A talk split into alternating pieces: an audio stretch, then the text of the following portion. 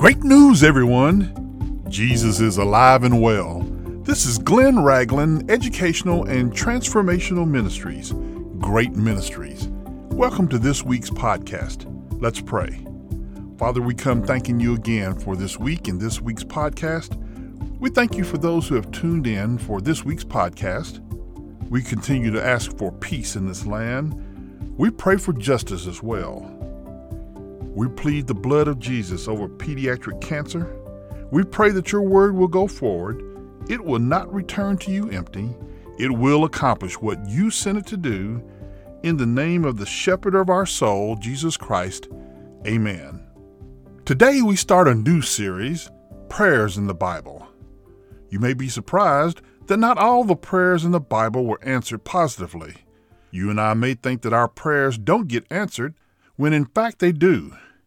God has three answers yes, no, and wait. We are ready to have a praise party when the answer is yes, but how will we react when the answer is no or wait? Will we still give Him praise? Will we sulk and not talk to God because He said no? Will we live according to His will or to ours? Let's take a look at some of the prayers that were asked and the answers that were given. In Genesis 15 2 and 3, Abram prayed for an heir. Abram was ready to make his servant the heir. God answered Abram's prayer in Genesis 21, verses 2 through 7, when Sarah bore Abraham a son named Isaac. In Genesis 17 and 18, Abraham asked God if Ishmael would be the promised heir, after God tells Abraham that he would be a father at age 99 and Sarah would give birth at age 90. This prayer's answer was no. Sarai and her maiden Hagar, along with Abram, came up with their own plan for an heir for Abram. Ishmael was the child of Abram and Hagar, but not the heir that God had planned. When God announced that Abram and Sarai would conceive, he also changed their names to Abraham and Sarah. In Genesis 18, verses 23 through 32, Abraham asked if Sodom would be spared, if ten righteous people were found in the city? The answer to this prayer was no in Genesis 19, verse 24, because ten righteous people could not be found in the city. God would proceed with his plan to destroy the city. My friends, I wonder if we would be as persistent as Abraham. He started at sparing the city for 50 righteous people and negotiated down to 10. In Genesis 24, verses 12 through 14, Eleazar, Abraham's right hand man, prayed for a bride for Isaac, which was answered with a yes. Folks, do you think the divorce rate would be lower if we asked God to send us that spouse? Christians also have a 50% divorce rate, so we're obviously missing the mark trying to do it our own way. In Genesis 28, verses 20 through 22, Jacob asked God for a blessing. God says yes to Jacob in Genesis 32 and 1 through Genesis 33 and 17. Genesis 32 verses 9 through 12 has Jacob asking for deliverance from Esau. Folks, if you've ever been in trouble with your big brother, you may have prayed this prayer yourself. God answers yes because of his plans for Jacob. Exodus 4 and 13 has Moses asking God to send someone else to Pharaoh. God answers by having Aaron, his brother, be the mouthpiece for Moses. My friends, Moses had many excuses for God. How many of you listening have been given an assignment by God only to have you make excuses? Now, in sales, you must answer the objection. Clearly, God answered Moses. In Exodus 5, verses 22 and 23, Moses questions God's plan for not delivering Israel. My Christian comrades, when we pray to God and He gives us an answer, are we correct in questioning His answer or do we take it on faith? We live in an instant society microwave popcorn, fast food, ready to eat breakfast, and so on. When God shares His plans with you, they are often shared without a timetable. We want deliverance right now. We know that after the tenth plague, Israel was delivered.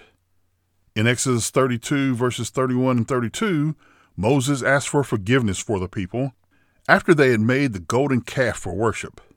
If you'll notice in that verse, Moses asked God for forgiveness for the people or death for himself. Here, Moses is a type of Christ who is willing to lay down his life for the sins of the people. God would punish some of the people with death, yet spare the nation. Ironically, Aaron, who formed the golden calf, was spared. In Exodus 33, verses 12, 13, 15, and 16, Moses asks for God's presence to go with Israel into Canaan.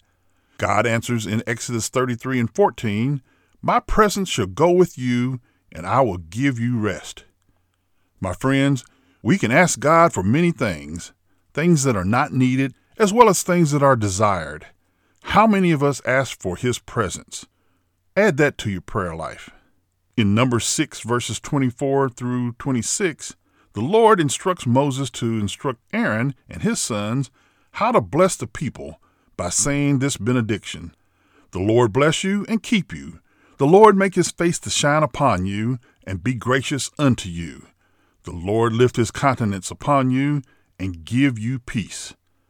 God answered in Exodus 6:27, I will bless them. In Numbers 11 verses 10 through 15, Moses complains that the burden was too heavy after the Israelites began to complain about their circumstances and the manna. Folks, it is sin to want what your neighbor has. Americans are famous for wanting to keep up with the Joneses God would answer this prayer by sending quail for them to eat. In Numbers 12:13, Moses asked the Lord to heal Miriam after she was struck with leprosy by God for rebelling against Moses.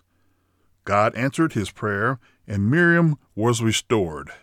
Moses asked the Lord to spare Israel in Numbers 14, verses 13 through 19, after they rebelled when it was time to go into the Promised Land. God would pardon Israel in Numbers 14 and 20, but everyone 21 years and older would not enter the promised land except Caleb and Joshua. How many times have we prayed for something only to find out it may have some obstacles to overcome? That obstacle is not too big for God, it's just too big for us. We are to keep moving on the path God has placed us and have faith that He will make a way. In Numbers 16 and 15, Moses prays for judgment on the sin of Korah for rebelling. God punished the sin in Numbers 16, verses 23 through 35. Israel asked for forgiveness after they rebelled in Numbers 21 and 7. God had sent serpents to bite the people of Israel, and many died. But after they had repented, he told Moses to make a brass serpent and put it on a pole. Anyone who had been bitten and looked upon the brass serpent lived. The brass serpent on the pole represented a type of Christ on the cross. Read all about it in Numbers 21, verses 8 and 9. Moses asked God for a new leader in Numbers 27, verses 16 and 17. God chose Joshua in Numbers 27, verses 18 through 23.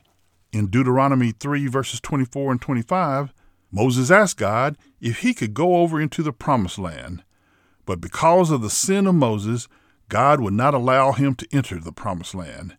As a matter of fact, God told him not to bring up the subject anymore. So, why would God not allow Moses into the promised land? Well, God told Moses to speak to the rock to get water, but instead, he struck the rock twice. Now, folks, this may seem like a harsh punishment for Moses, but because he was the leader, he was held to a higher standard. God expects obedience from his leaders, and disobedience is punished severely.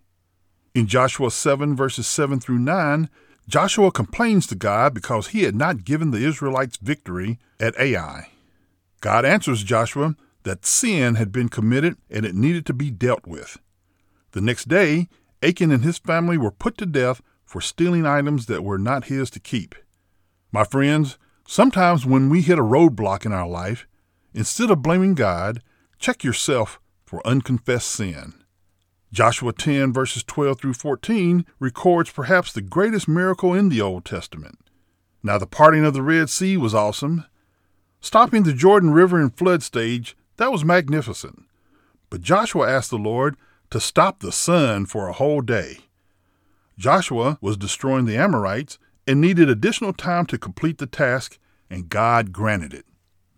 After Joshua died, the Israelites prayed to God, Who will lead us against the Canaanites? in Judges 1 and 1. God answered, Judah shall lead you, for I have delivered the land into his hands.